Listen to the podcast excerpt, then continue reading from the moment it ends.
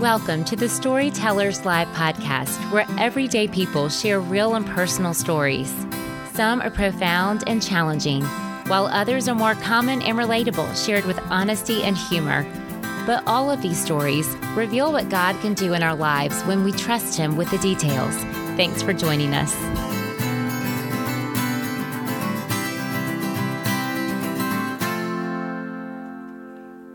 Everyone. This is your host, Kelly, from the Storytellers Live team.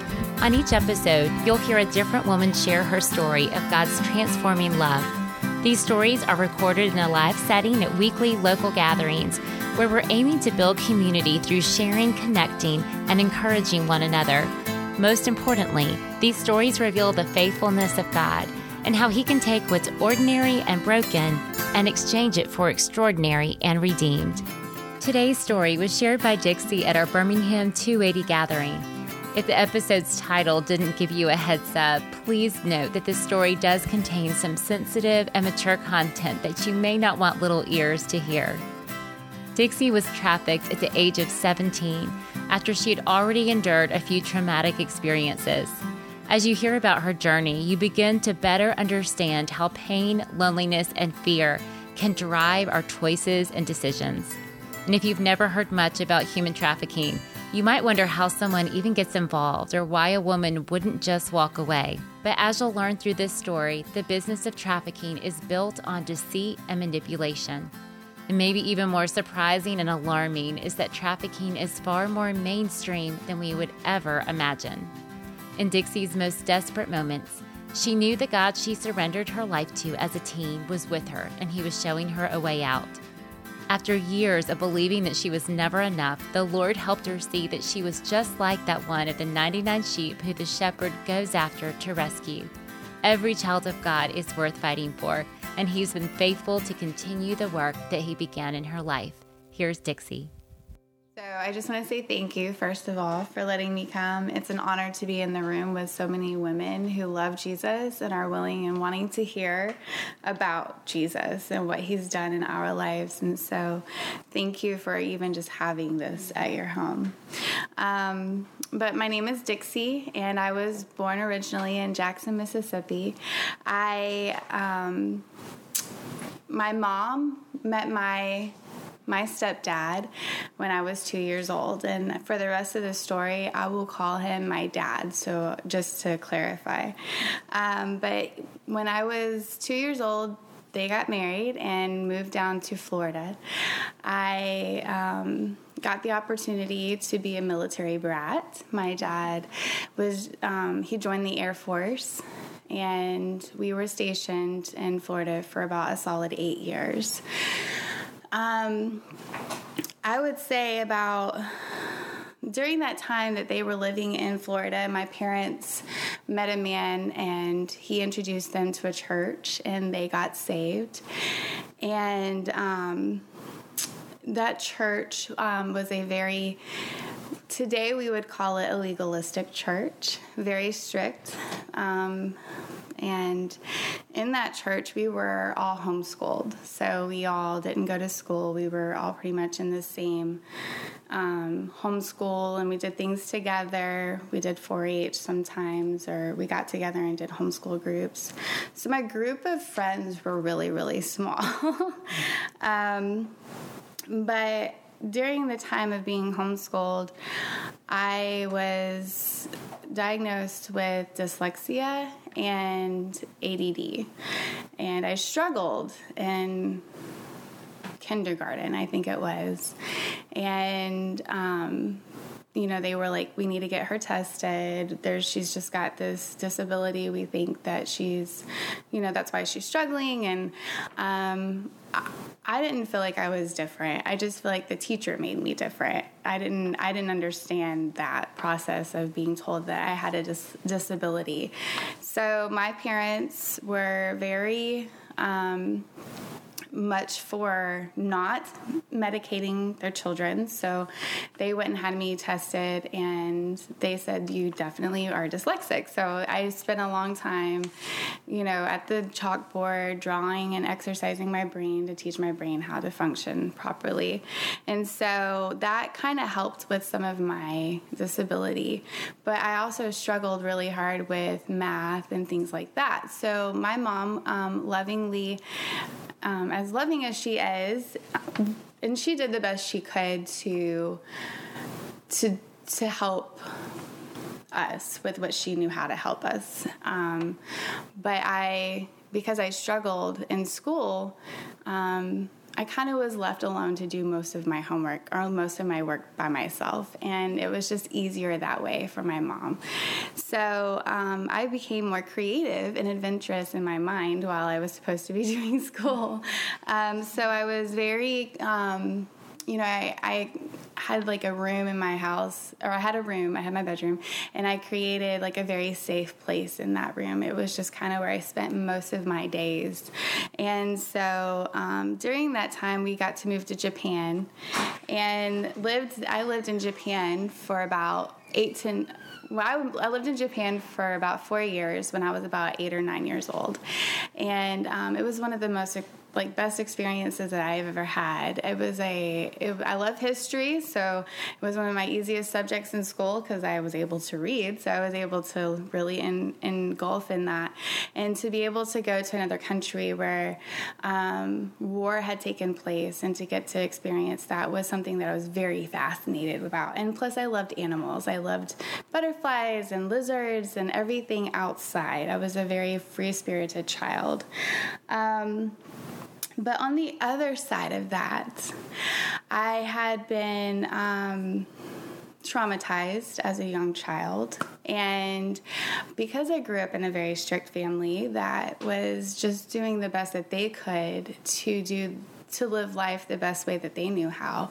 Um, talking about sex and and boyfriends and kissing and any kind of intimate things like that was not an appropriate conversation.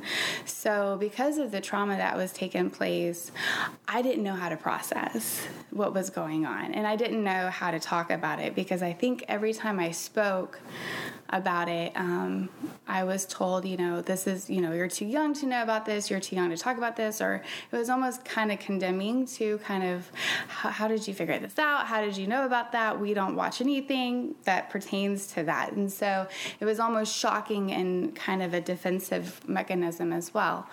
Um, so, um, when I turned about 16, no, when we lived in Japan, um, I had a situation that happened to me, and it was while I was 12 years old, and I was so afraid of what had just happened, but more afraid of the fact that I was going to get in trouble for it. And so when my parents found out what was going on, they confronted the parent, the other parents of the of the two gentlemen, and um, they were trying to understand what what part of my responsibility was in this situation. And the two boys, I was sexually abused by these two 16 year old boys. And they denied that they did anything. And my parents, unfortunately, believed them and um, was very angry with me. And when I went back to my house, I suffered consequences for lying about something that had happened to me. And so it took a turn in my life where I became a little more guarded against my parents in an unnatural way. I just felt like I couldn't protect myself. No one or no one could protect me. Um, and no one was going to believe me because this isn't what the, this wasn't the first time that something had occurred and I wasn't believed. So later on, when I turned, a couple of other things had taken place um, as I was a teenager that had occurred that confrontation was made and the same accusations were made about me being um, about me lying And so I just was very rebellious when I turned about 16 years old. We moved back to the States and I started a high school for the first time. I'd never been to school really, except for when I was a kindergarten. And the pressures of living in the United States versus living in another country is so different. It's, it's night and day. Um, so I was facing so much more than I was facing moving to Japan as a child, moving back to the United States and starting a private school. And so my clothes didn't match. I or my clothes weren't up to par to everyone else's. I did not understand the style. I was struggling with dyslexia, so I was already in very low classes. I was supposed to be in 10th grade, but I um, ended up doing like seventh grade math and ninth grade English and just very behind in a lot of my stuff. So that was already embarrassing. And um, during this time, while I was at the school, I went to camp. Um, and I had been going to this camp since I was a very young child. And I got saved at this camp, but it was more of a like a, a fear of going to hell type of saved, where um, our pastor at the time was brimstone and fire and just scared the bejeebers out of you so much with these horrific stories of just people dying and, and dying without God. And so, as a 16 year old, you're just trying to process what these images look like. And so I was just like, that's it. I'm going to heaven. I'm going down there. I'm going to pray. And about a hundred and something other teenagers did that day too. So it was a very miraculous moment for all of us to be getting saved all at one time. Um, but after that, I went home and I had this joyous accountant, and I was just very excited and everyone kept telling me edify edify your accountant is glowing and it was very encouraging. It was actually one of the most encouraging times of my life at this age during the the move and adjustment back home. And I was like, wow, everybody is accepting me. Everybody loves me. Everybody is appreciating me. They're seeing me. Um, and and then some things occurred um, while I was at the school. I was um, another traumatic event, and I'm and I want to be as discreet as possible, but had taken place, and it it was a traumatic event that of course no one should ever go through but it was such an unnatural traumatic event um, and Again, I was yet heard but not believed and punished in a, in, in a way where I was they were like, "We don't know what we're going to do with you. You're just a habitual liar. You keep making these things up." You know, we it's more of a shameful thing and and it became such a condemning feeling and so it just robbed me of so much joy and it robbed me of so much of what I was feeling in as far as being a new Christian and being and feeling my identity in Christ. So, um, I ended up running away when I was 17 years old, and I moved with a bunch of different family members in Mississippi and just kind of just kept struggling. My family was just, what do we do with you? How do we handle this? Like, what's going on? Like, nobody really wanted to to face the problem, but everybody wanted to ask what the problem was. And so, um, I ended up living with a friend or with a cousin who they ended up getting me enrolled in a college at the age of 17 as a RA. And then I was dual enrolled, so I was taking GED classes and also attending college courses. Um, so it was a very big, huge responsibility for a 17 year old who had been sheltered and has been struggling with so much already. And so I met a girl while I was in RA, and she was also, I think, in RA. I can't remember. But um, she saw me one day and was like, Hey, I have someone I want you to meet. Can you ride with me to this hotel? And I was, or, well, she said, Can you ride with, can you go with me? She didn't really give me details. And I was just like, Sure. So we pull up to a hotel in Mississippi and we get out and we walk into this room. And this hotel, there's this guy and he's very attractive. He's, um, you know, not the typical riffraff of what you would think of a, of a troublemaker or a trafficker would look like. Very educated.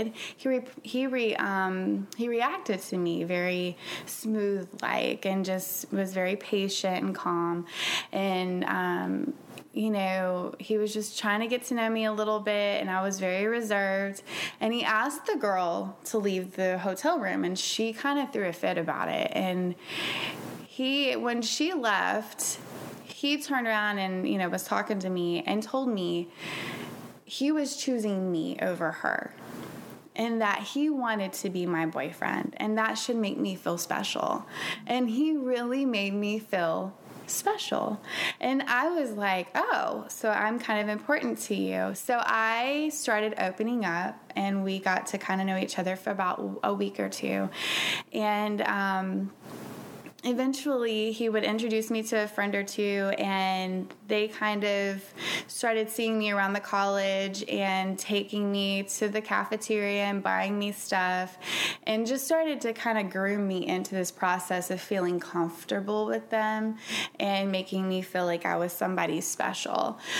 And so um, I saw a less, less I saw less and less of this man that was originally introducing me to all these guys, and then more and more of these two gentlemen. I say gentlemen, more like guys, just whatever, you know. And they gave me a phone and they said, we wanted you to have this phone because, you know, if he calls you or if we call you, we want to make sure that you're safe and you're okay and then kind of just do whatever we ask, you know.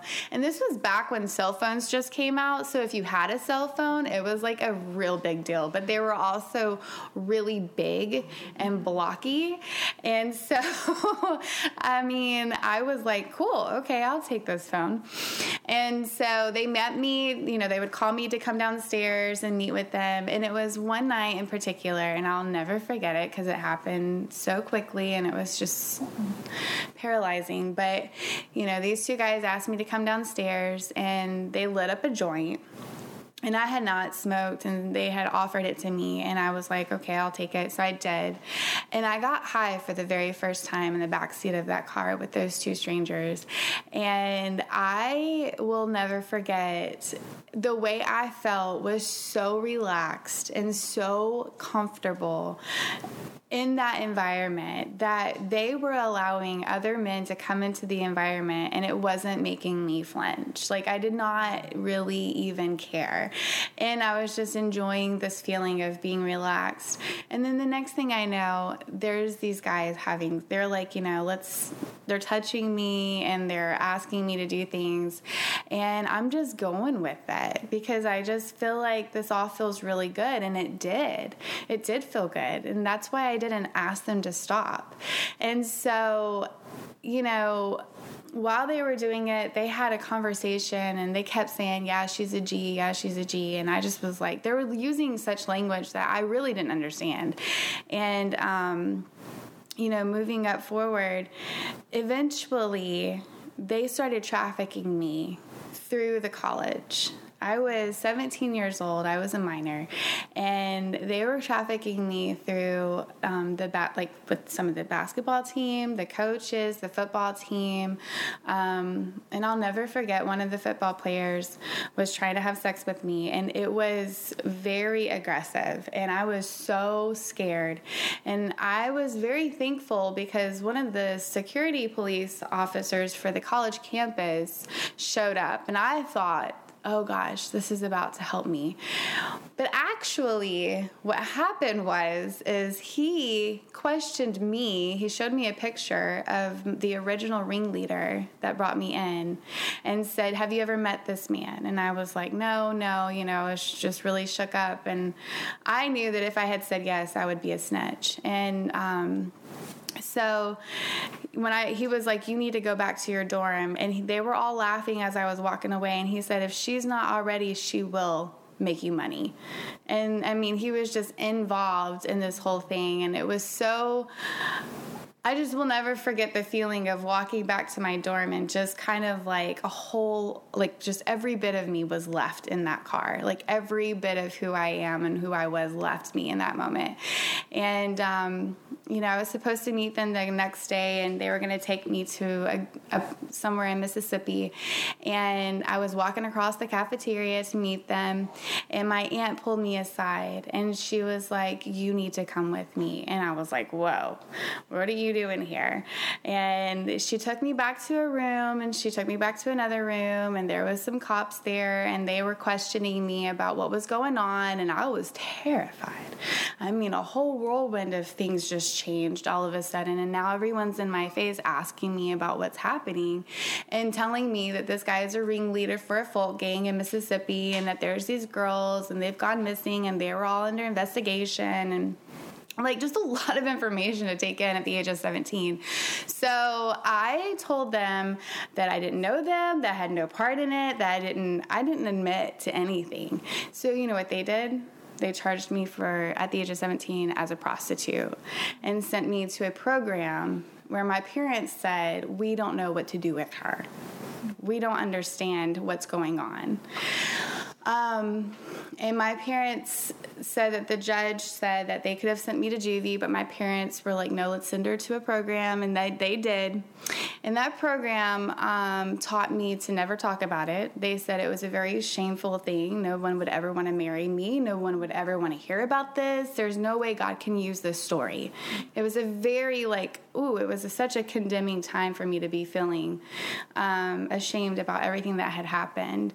And I struggled with PTSD. I was, you know, in church and I would think that someone was going to come in, and so I would hit the floor and and how to like have an exit plan and how to run out if somebody ever tried to find me. And nobody noticed it. Nobody did anything about it. And so as time goes on i graduate this program and i get pregnant. I go home. I go back home to Florida and I get pregnant.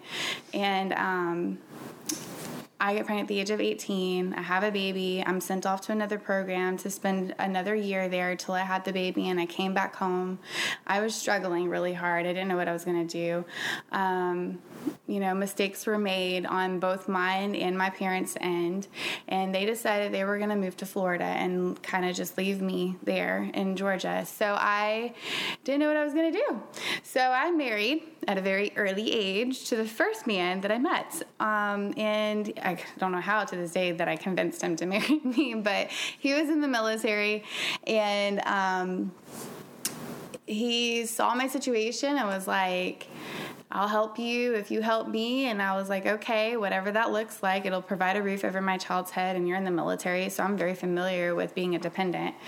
So, you know, we were in that marriage. I was in that marriage for about seven years. I got pregnant um, during that time, and I had my daughter. So I have my son Strider and my daughter Peyton. And, um, you know, we looked really good from the outside but everything going on on the inside was falling apart. I mean, everything from affairs, I started the affair, um, to when he was deployed, and then he was having affairs, but my affairs came out first. so I was always the target. After um, everyone found out about my affairs, no one found out about his. And so then we slowly, slowly started separating, and people started finding out about his. And it was just like this constant tug of war trying to make each other look bad in every way, shape, and form. And in the middle of this all is my two children. During that time, I moved back down to Florida and I live with my parents, and I am just trying to live my life the best I know how. I go back to this church, and I feel like the only way they're going to accept me is to get saved again. Because here I am having affairs, getting pregnant, or well, I was pregnant during, but just the, all this list of stuff that was going on, like this was the only way this church was going to accept me back is by my works. So I did. I did. I went down and, um, you know, they accepted me in. And I get pregnant by another man a couple of months later. And, um, during that time that I got pregnant, my daughter, my four year old daughter, got diagnosed with cancer. And my ex husband was coming back from Iraq about a month or two, or maybe during that time. And everyone kept telling me, lie to him and tell him that the baby's his. Just lie. And I was like, there's no way I can do that to somebody. There's just no way. So I told him, and I immediately became his target for every pain that was going on. And we would go to the hospital for my daughter's um, stuff, and you know, we would argue in the middle of the we we would have to make decisions as parents, and we couldn't even do that because we were carrying both so much crap in our in our marriage, and so we just showed out everywhere we were, and I just felt like this wasn't going to work. My I needed to figure out how to get rid of this situation. And so I thought about having an abortion. And I went in there and I was like, this isn't going to work. That's not where I'm at. So that's not where my heart is. And so I decided to give the baby up for adoption. And it was probably the absolute most hardest thing I've ever had to decide to do. But it was the most rewarding thing that I've ever had to do because what I didn't know was that after I gave up my child for adoption, and I took my kids through that process with me, and they were very um, encouraging and supportive, even at the age that they were at. The family that adopted Joshua was a godsend. Um, you know, God really ordained that family to take Joshua from for me. I mean, it was such a God thing. And I knew it even during all that time that that was what God had planned for that child. And I, but what I didn't know was that I was going to come home and feel like I was walking into a black hole. And so, on top of postpartum and everything that goes on in my life, I had this new hole that I was just it was bigger than anything I'd ever felt. And so I was like, you know what? I am not a worthy mother. I am not a good mom. I am not valuable in this world. I am a problem. I am everything that I just was everyone that had ever told me I was just a liar, a problem child, my whole life, just never worthy. And so I just said, you know what, my ex husband, you take the kids. I'll move to Atlanta because he was moving to Atlanta to be closer for my daughter's chemo. And I said, I'll be close. I'll go get a job and try to work on getting myself back together because now we're going to have a divorce. And I've never been a dependent where I was able to be independent to, for myself. So I moved in with a friend. We started doing drugs together. And I eventually broke up we broke away from our friendship because of the drugs and because our ch- our friends were different and we started doing different drugs. So I started hanging out with more of a club scene of friends. And one night they took me to the warehouse in the middle of a neighborhood in Atlanta, Georgia. And I'll never forget walking in, I was already high. But when I walked in, I got even higher and there was a group of us women that were dancing and they were kind of shuffling us up, up on the stage. And i remember feeling like i couldn't rationalize what was happening. But what was happening was is we were being auctioned off on this stage. And i went into a fit of paranoia because what my body knew and what my mind knew it was just such a different it was just a war going on. And so I walked back, you know, they shuffled me back into a car and they took me to a hotel. And I just remember trying to to wake up, like sober up, like what's happening. And they dropped me off into a parking lot and told me to go into the hotel where these women were working this site called Backpage. And I was watching them take calls and work the front desk and cover each other and just kind of work. And they were making money and they were just working this hotel. And they said, Hey, you have a call. And I didn't know what that meant. I was just like, Okay. I mean, whatever that looks like. And so I went to go walk across the parking lot, not sure what I was about to do or who I was about to meet or anything. And this guy comes rolling into the parking lot in a really nice car and he rolled his window down and I kind of smiled at him. And he offered me he started having a conversation with me and he was like pointing out all of the flaws that was going on. Like you're clearly you're on drugs. Clearly you haven't eaten in a long time. You need some attention. Let me give it to you. Let me feed you. Let me get you a shower. Let me help you out. And he's like, it's whatever I'm offering is going to be better than what you're what you've got going on here. And I just was kind of like, okay. So I get in the car with this guy, and at this point, I'm just thinking he is either going to help me or he's going to kill me. And I really don't care. Because at this point, I don't care. Like, life anymore doesn't matter to me. Um, and so I was willing to risk it. And he took me to a hotel and um, was giving me everything that I needed bare necessities. You know, he was like, I'll take you off drugs. I want you to be healthy. And just really making me feel like somebody actually wanted to be in my life. Like he like he was my last hope. And so he taught me um, everything I needed to know to do this game called human trafficking. And and in the in the streets it's called hoeing or escorting or um, just mostly escorting is like how we called it because it was a more classier way. We made more money than hoeing, but whatever. That was just kind of like different languages of how we used. Um, but when he was training me, he broke my spirits. He brutally punished me in many different ways. He kept my kids from me. He would give me my, he would go buy Christmas presents for my kids and take it to them. Like he got really familiar with me, but he also controlled me mentally. Um, he would always tell me, You can't think. I need to think for you. Let me think for you. Let me talk for you. Let me do everything for you. And if I opened my mouth, he would get, I would get in trouble. Like it was, don't speak until I said so. Don't. And so I was operating operating off of him. So I got to the point where I could not make my own decisions. He had to come in and tell me to put makeup on. He would have to come in and tell me, you know, and then he would say, You can't take a shower until you make this amount of money. You can't do this. So I just learned to obey. I learned to do what I was supposed to do when I was supposed to do it, or I, so that I could do these things.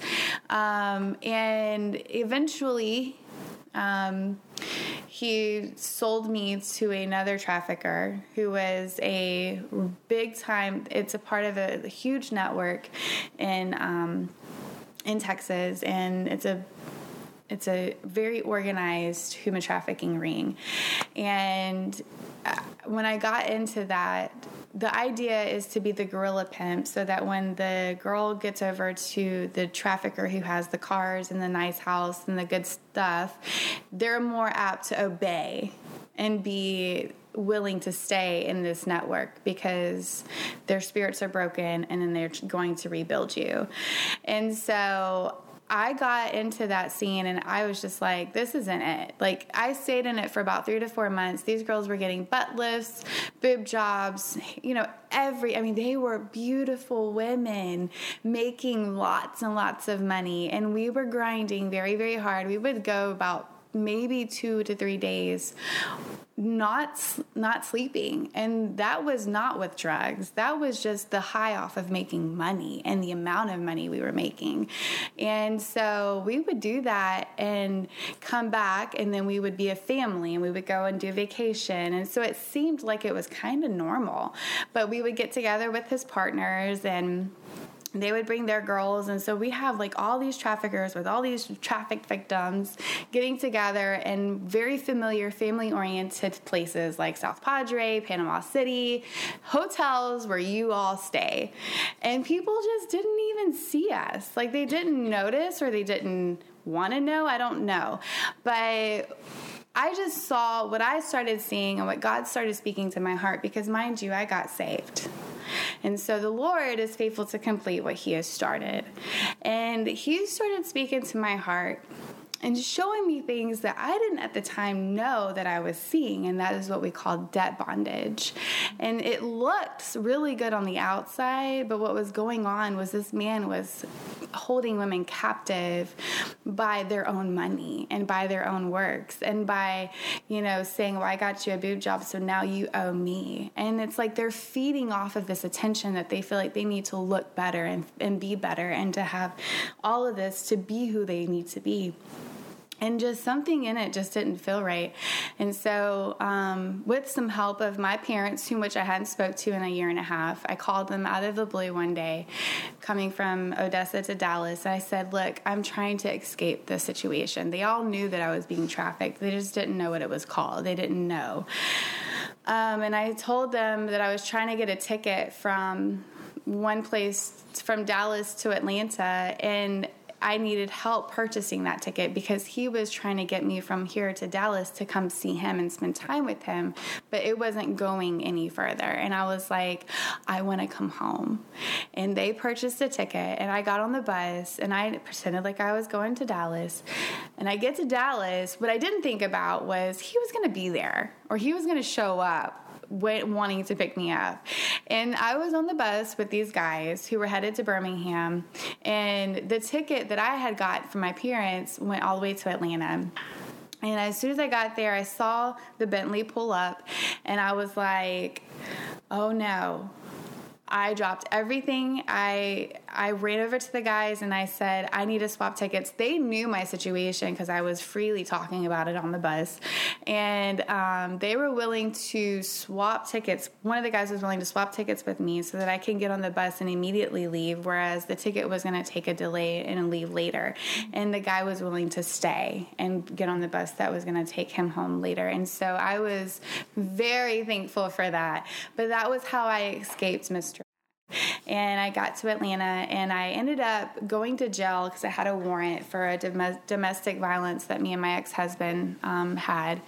And I had faced all these charges and um, I had money that I had to pay back, and I just couldn't do that. I didn't have the job. So then I got, you know, um, and then I went back to the original trafficker, and he was very upset that I came back. And so he hurt me so much to the point where I knew that I was about to die. And, um, one day I just started I started buying a bunch of drugs and something kept telling me you're going to lose this battle. You're going to lose. He is going to kill you or you're going to kill yourself. It was like somebody something in my mind was telling me this is what was going to happen. And I was like, well, as Stockholm syndrome works is you try to protect the trafficker, you would much rather be the one to die. So I was really trying to overdose, accidentally overdose in this hotel room. And I swear somebody prayed past this hotel one day because I tell you what, I felt the Holy Spirit in the moment. I over I took way too much medication that day. I overdosed, accidentally overdosed. And I wanted to die. And I just remember thinking, "Oh no, is this what I really wanted to do? And trying to like take it back, but I couldn't. I couldn't take back what just happened. And so I just laid on the bed and I was like, if I'm gonna die, I'm gonna die right here. And I just remember whew, thinking, like, as a tear welled down my face, that had been the first tear I had seen in a long time, first of all. Second of all, something about God started coming back into my mind and into my heart. And I just remember thinking of all of these times, all of the stuff that I had been through. Like, is there really a God? And am I about to die? I don't know where I'm going to go. And so I just was like, God, if you're real in faith, if you're real, I need your help. And it was that moment that I became the one out of the 99 where God broke down the door and he smashed down the darkness and he robbed or he took everything away from me that was trying to kill me. That room was so dark in the middle of the day. And then all of a sudden it became so bright and so joyful. And I remember almost having sober minded thoughts. It was like I all of a sudden just heard God speak to me, and He was like, My child, this is exactly what you, I've had to let you walk through this because for this moment. And, and it was like a book. He opened and it was just like a fan book. Like you've had to go through this all of your life just to get to this place. And He showed me a cross and he showed two of my abusers, two of my main abusers that have done the most trauma to me in my life. Both of them were in chains. He released one, and I couldn't understand why he didn't release the other. And so I'm to this day still trying to figure that out. But it was such a surreal moment, and I kept saying, "Okay, God, I want to get out of this situation, but how?" And he was like, "Call this number," and it was a probation officer or a um, my, one of my domestic counselors. Um, and I was like, okay, so I called this person, and he was like, now be patient. And now every hour I want you to text them, I still want to get out. I still want to get out. And every hour I text them, I still want to get out. They had to know that I was serious. They had to come up with a plan. They had to make sure that I was really ready. And um, so then I was like, but who am I going to call daddy? He was like, you're going to call me daddy. Who am I going to give my money to? You're going to tithe. you know, like you're going to give it to me. And I just, his, like the dynamic of how the Lord came into that hotel room, that nasty, dirty hotel room, and talked to a nasty, dirty prostitute and told her, you call me daddy. And you can't tell me anything different. That the Lord loves me and the Lord loves every single one of these prostitutes. Okay? I, to this day, think about that hotel room. And I was like, I grew up my whole life thinking of God as somebody that I had to work really hard to impress. I had to make him want to want me. But God wanted me all along. I didn't know that. And so that moment was so real for me that that was eight years ago. And so today, I'm standing before you as a woman who has been walking through recovery of trauma of human trafficking and just a lifelong of mistakes and and not feeling like enough or never feeling like you know I was a good mother and I did make mistakes. I left my kids for drugs, for men.